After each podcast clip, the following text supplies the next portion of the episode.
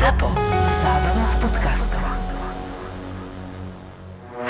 No tak Rudo, povedz nám, pripomeň mi, aká je tá Sardinia krásna, keďže som tam dva roky nebol, tak som s radosťou sledoval tvoje príbehy, storky na Instagrame. Ja budem len slintať, ja som tam nikdy nebol a strašne by som chcel. Zobereme ťa. To som chcel počuť. Tak zase ja som týždeň predtým uh, slintel a sledoval tvoj výlet po Toskánsku. Ja som bol v Piešťanoch.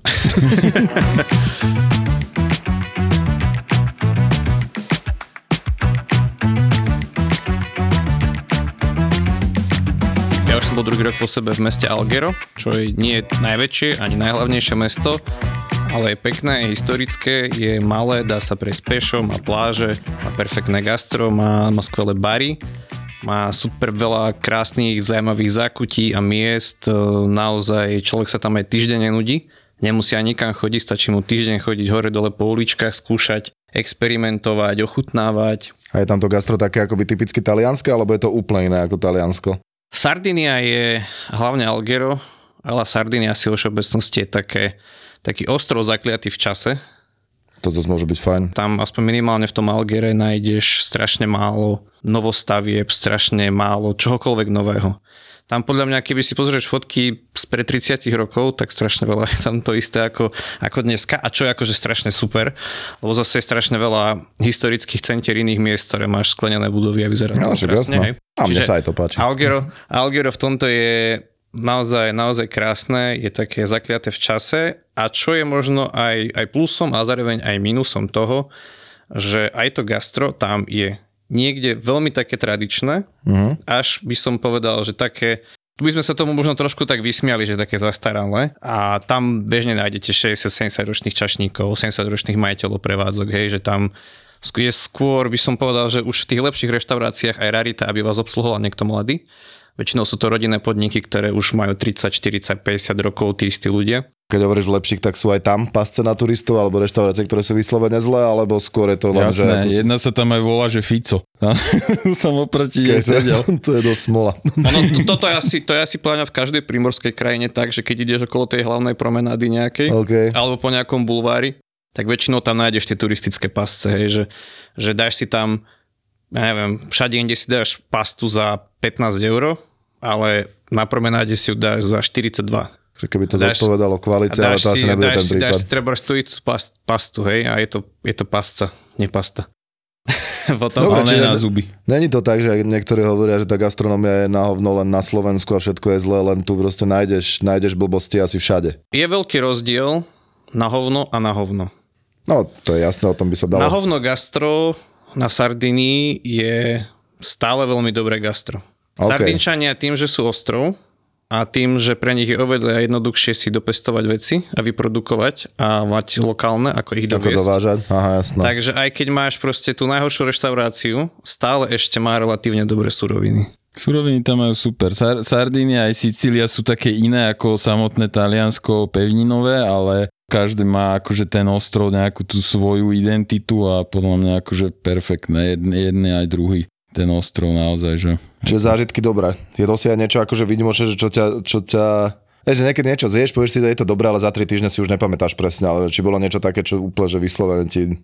Odstrelilo dekel. Sardinia na to, že aký malý ostrov, relatívne, má 52 zalistovaných Michelin reštaurácií. Boli sme teraz otvorili novú reštauráciu, bolo to z hodou náhod, som veľmi príhodne objednal ubytovanie tak, že bolo oproti Mhm, že si mal. Oproti, oproti novej reštike, volá sa Muščora, Mušora, Muščiora, nejak tak. A novozalistovaná reštaurácia a robia ako jedný z mála na ostrove, lebo ten ostrov je hrozne, hrozne tradičný. Že tam ideš do 30 reštaurácií, dostaneš tam 30 krát takmer identické menu. Je to veľmi tradičné a pomaličky vznikajú, vznikajú nejaké nové koncepty a pomaličky už taký akoby aj nový vietor na tú Sardíniu. No a zo do náhod sme boli v tej Muščore a potom ešte v Sibul restaurant. Má už naturálne vína, čo sú poviem, že prvé prevádzky, ktoré to tam vôbec majú. A že toto tam není veľmi... Vôbec to tam není, toto zrazu začali byť aj pankačské vinária na Sardínii, už tak mať OK. Akože nejaké také malé vinárstva. Čiže toto bolo tam, no a mali sme tam extrémne, extrémne veľmi dobrú sepiu. Priznám sa, že som nemal ešte nikdy tak dobrú sepiu. To bolo to, čo si tak klial v storke na Instagrame? Áno, krásne jednoduché jedlo z troch surovín. Bola tam len surová sepia nakrájana, OK. zemiaková pena hráškové píre. To znie dobre. To znie dobre. Tri veci. Že tri veci, to Ale presne tá talianská to, jednoduchosť. ale bola tam taká tá hrášková zemitosť, bola tam proste tá ryba, ktorá bola úplne, že sa ti rozpadala do, v ústach a potom taká tá jemná zemiaková pena, slanosť, proste bolo to úplne nemusí to byť geniálne. komplikované, natentované, že sa stačí tri veci a môže to byť... Ale tak to je presne, lebo Je? čím máš menej súrovín, tak tým viac musíš ukázať, že to jedlo vieš dobre urobiť, lebo keď urobíš jedlo, kde ide 20 vecí, tak tam to proste pozakrývaš, ale keď máš tri súroviny, sú to tri súroviny, musia byť kvalitné. Keď máš kvalitné suroviny, nepotrebuješ robiť komplikované jedla, nepotrebuješ to za nič Presne. skrývať, Kedy toto pochopíme? Že presne, ničím, že ničím dochucovať. Proste ty, keď máš raz kvalitnú surovinu, ktorá sama o sebe má perfektnú chuť, že tam len jebneš trocha soli, hej, dáš tam proste No. niečoho úplne trošička, perfektné ich oliváče, čo majú, sardinčania, taliani, proste perfektné olivové oleje a tieto veci. To sú geniálne jedla, to sú trojsurovinové veci, ktoré To je ináč- geniálne funguje. Tuto si povedal tú vec, či by mal byť rozdiel medzi 4,50 a ja neviem, degustačným menu za 500 eur. A ten rozdiel by tam nemal byť v tom, že či je to chutné a z dobrej suroviny. Tam tie rozdiely sú už potom, že tam je čašníkov oveľa viac, alebo tam môže použiť cepiu, lebo je drahšia, tam musíš použiť bôčik. Ale ten rozdiel v tom, že by ti mali dať na stôl dobré, kvalitné, chutné jedlo, by nemal byť. Takže tiež sa dá aj v tom lacnom použiť tri suroviny, ale spraviť to proste dobre. Takže to jednoznačne V platí. ideálnom, v ideálnom vesmíre by to tak malo byť, že naozaj, že dokázať spraviť aj 5 eurové jedlo z kvalitnej suroviny, ktorú ale proste budeš musieť robiť v nejakom budžete, takže nebudeš Áno, kupovať modroplutvého tuniaka a nebudeš kupovať proste suroviny, ktoré sú mimo rozpočtu, ale proste pôjdeš po veciach, ktoré, ktoré si vieš dovoliť, hej.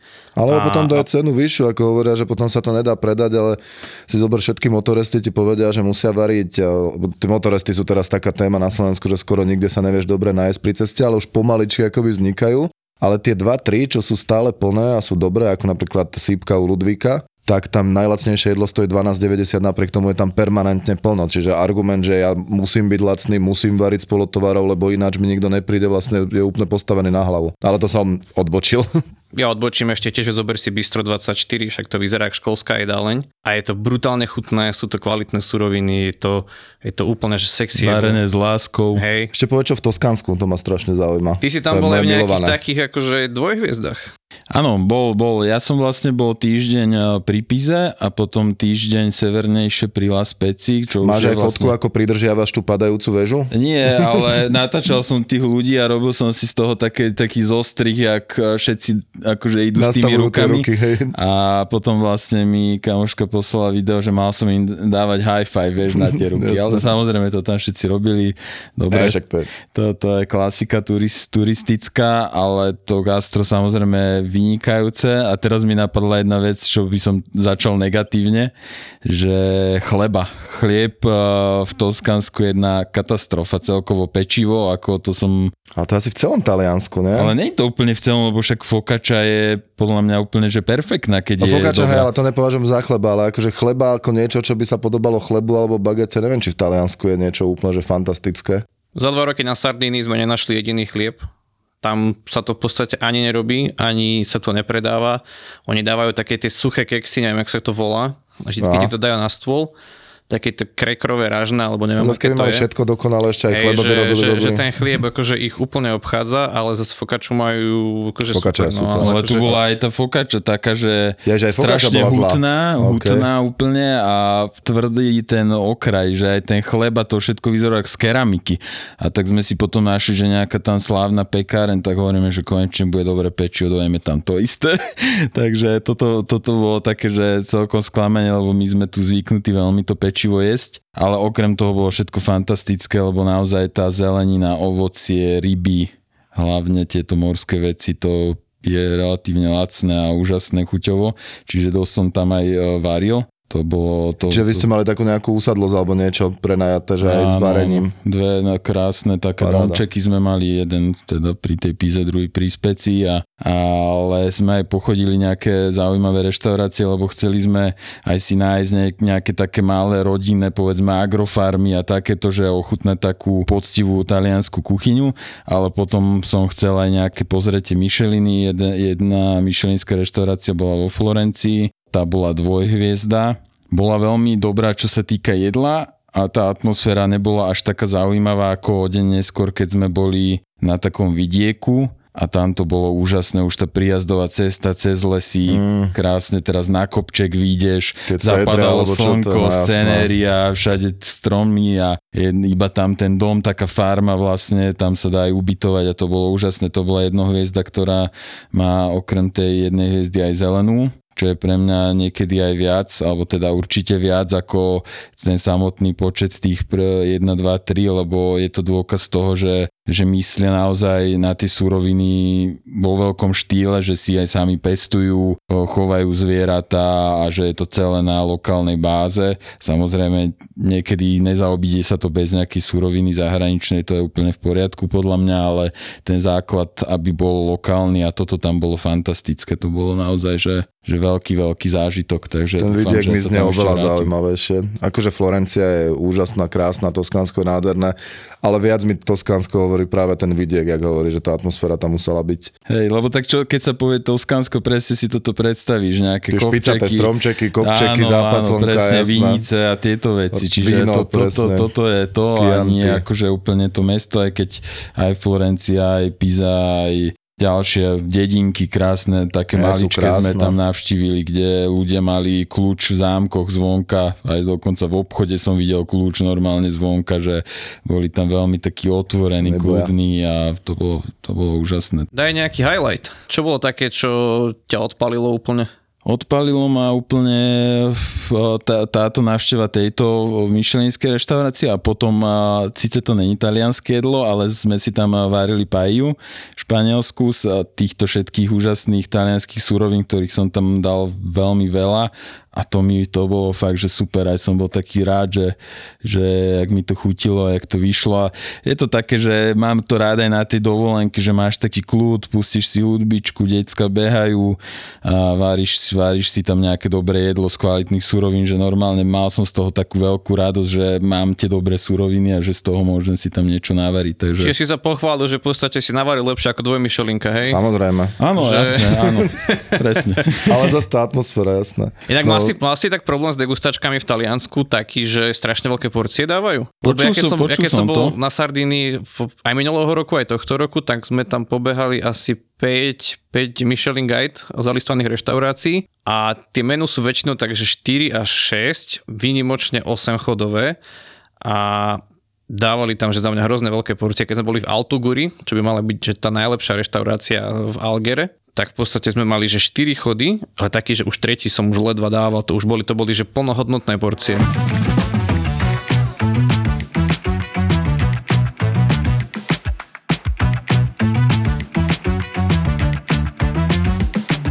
No ináč ja vás obdivujem, že v lete, keď človek má chuť e, spáchať rituálnu samovraždu, keď je na 25 stupňov, tak vy idete do teplej krajiny na dovolenku.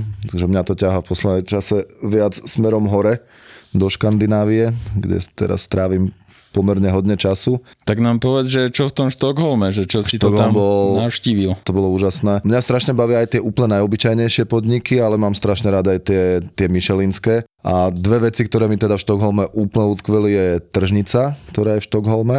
Ináč jedna, čo mi utkvela v celej Škandinávii, ak niekto vie, tak ma opravte, ale v celej Škandinávii nevedia robiť, je problém si dať dobrú kávu. A keď už nájdeš dobrú kávu, tak filtrovaná sa celkom dá, ale mliečne veci nevedia vôbec napeniť mlieko, všetko je to horúce, takže kávy, kávy biednejšie, ale tržnica v Štokholme a ústrice s bublinami.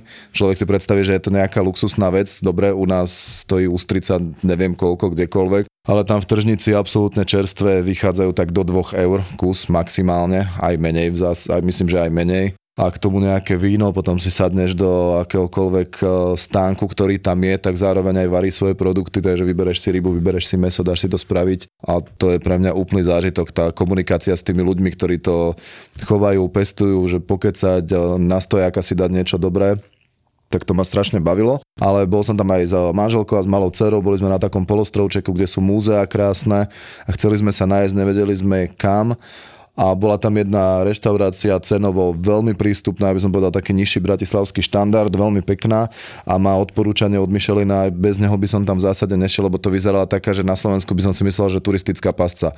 Rovno pri atrakciách, domček taký načančaný vnútri ozdobené švedskými vlajkami, že by som si myslel, že taká, taká pasca a bolo to výborné, mal som tam, a neviem, jak sa to správne číta, šotbulár, kotbulár, to, čo jedávame v Ikei. Proste tie gule z Ikei. tie gule z Ikei. A mne teda, ja sa úplne priznávam, niekto chodí do McDonaldu raz za čas, ja si tie gule v Ikei raz za čas veľmi rád dám, ale potom, čo som jedol tieto, tak som pochopil, že je to naozaj rozdiel, že či je to ten polotovar v Ikei alebo nie. No a potom som bol vo Francene, čo je jedna z najlepších reštaurácií sveta, čiže úplne opačný pol, tri, tri Michelinské hviezdy a neviem koľka to miesto medzi 50 najlepšími na svete. A to bol obrovský zážitok v podstate od vchodu, kedy vo vestibule majú skoro jak umelecké dielo spravené chladničky na suché zrenie, teraz tam akurát zreli perličky, čiže hydina sucho zrená, čo som v podstate ešte nevidel. Cez barovú časť, kde si dáš nejaký drink a čakáte, ja neviem, nejakých 8-9 štarterov, cez presun do hlavnej jedálne, ktorá pozostáva vlastne z obrovského pultu, otvoreného ohňa, čiže nie je úplne ďaleko ako od EKU. S tým, že ešte úplne na začiatku ti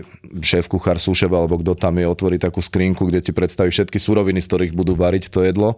Čo teraz robia aj chalani v Lomnici a mne sa to páči a vôbec mi nevadí, že sa inšpirovali Francenom, lebo však keď je niečo dobré a viem to spraviť dobré a som hrdý na tie suroviny, tak prečo sa neinšpirovať, že otvorí sa ti pultík, povie ti odkiaľ langusta, prečo robia kaviár pre nich tí a tí, že to nerobia, že zabijú mladé ryby, ale berú to proste zo starých aspoň 25 ročných jeseterov a nezabíjajú ich pri tom, že proste vysvetľa ti celú tú svoju, ten svoj princíp a potom dostaneš fantastické menu. Tam ideš za zážitkom, že to, že to stojí viac peňazí, to, to není každodenná vec. To, čo hovoríš s tou inšpiráciou, to není kopírovanie, to je proste inšpirácia, alebo takisto keď kuchár niečo varí, nejaké nové menu, alebo tak, tak tú inšpiráciu od niekaďa zobral, tak niečo z toho Čiže vymyslel, niečo sa inšpiroval a podľa mňa je to pekné. A...